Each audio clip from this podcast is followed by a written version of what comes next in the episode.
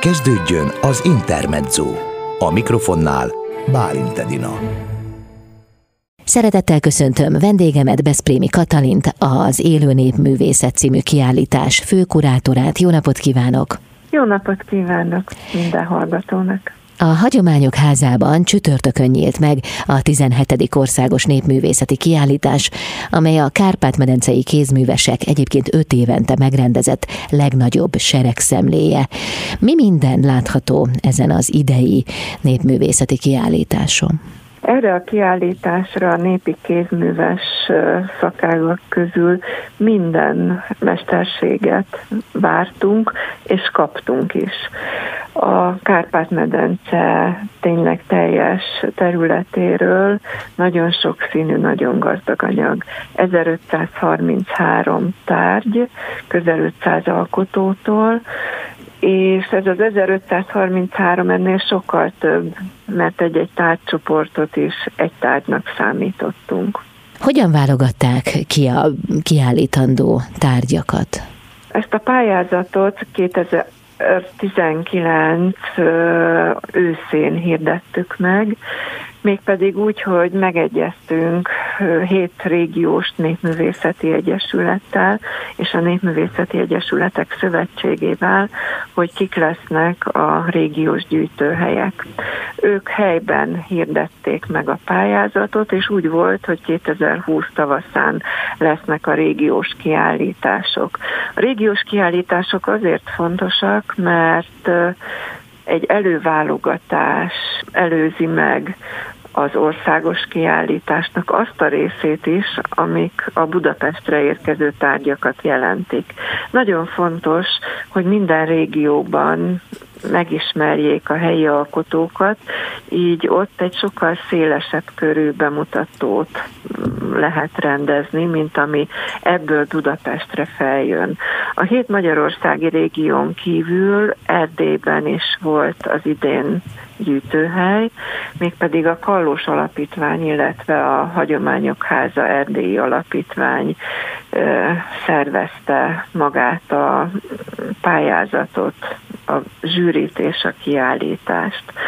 Igen, ám de közbeszólt a pandémia, úgyhogy a régiós gyűjtésekre, kiállításokra 2020 őszén került sor, majd ezeket a kiállításokat látogattuk végig egy egységes központi zsűrivel, és most már tudva azt, hogy hol lesz maga a tárlat, tudva a helyet, tudva egész ország felhozatalát, így tudtunk válogatni a Budapesten kiállított tárgyak között, közé, mégpedig úgy, hogy a legjobb, leghitelesebb, leginnovatívabb, legszebb, tényleg valóban a krémje került ki a kézművesek legutolsó öt évben belül készült anyaga közül.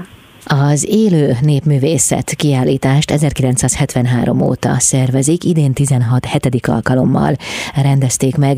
Az idei év volt az egyetlen, amikor valódi kihívást jelentett a kiállítás megszervezése? Hát ugye az első néhány kiállítás Nyíregyházán volt a rendszerváltásig. Az is nagy teljesítmény volt abban az időszakban, oda vinni a tárgyakat, és akkor nem régiós, hanem megyei előválogatások előzték meg a, az országos kiállítást. Utána elég eh, nehéz volt olyan szempontból, hogy olyan tereket találni, amik megfelelnek. 800 ezer négyzetméter szükséges mindenhez. Erre a Néprajzi Múzeum volt nagyon jó partner, illetve egy alkalommal az Iparművészeti Múzeumban szerveztük a kiállítást. Most nagyon nagy nehézséget okozott az, hogy Néprajzi Múzeum már nincs és még nincs, és ilyen nagy reprezentatív kiállítóteret ma Budapesten nagyon nehéz találni.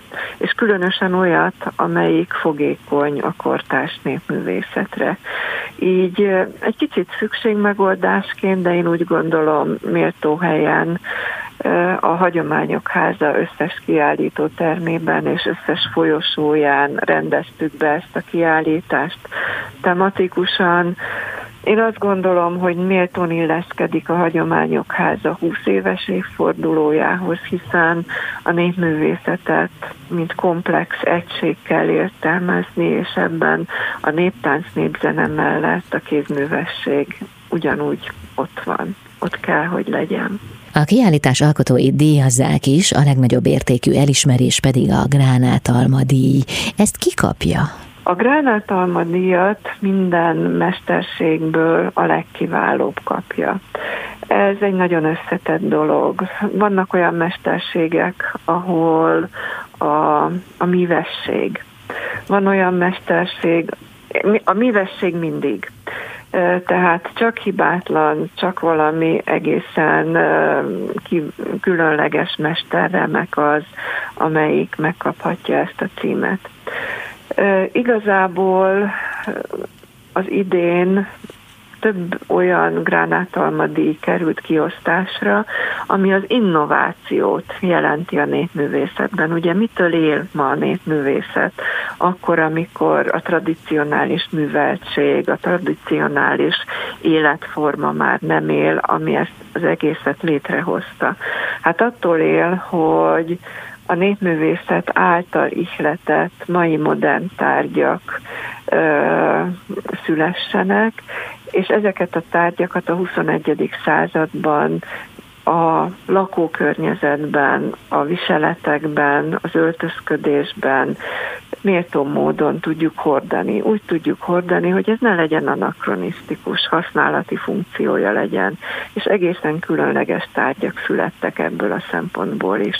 De díjazzuk azokat a kiváló oktatómestereinket, akik évtizedek óta nagyon magas szinten alkotnak, és az alkotás mellett a oktatás területén kiváló eredményeket érnek el, akiknek már a tanítványaik is díjazottak.